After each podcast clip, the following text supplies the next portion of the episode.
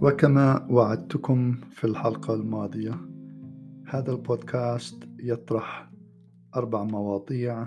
الحب هو واحد من المواضيع.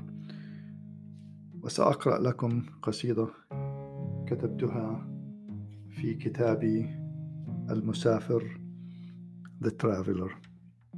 وهي كتبت بالأصل باللغة العربية وإنما ترجمت للإنجليزية في الكتاب. قصيدة اسمها سيدتي.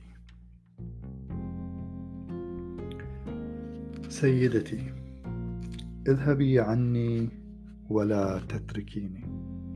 تفضلي سيدتي. هذا الباب. اخرجي. واسحبيني معك. رجاء. لا أريدك بعد الآن فأنا أسير أسير لامرأة أخرى لعاشقة أخرى لنجل آخر لطيف آخر. رجاء ابتعدي ابتعدي وخذيني معك. اجعليني طيفا من خاطرك.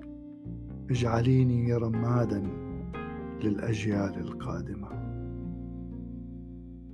رجاء اخرجي وحين تذهبي انظري إلى الشمس ملتهبة حارة جافه حارقة. ستجف الدموع ويحترق القلب إلا أن الصداقة ستكون أبدية. وأنت؟ من أنت؟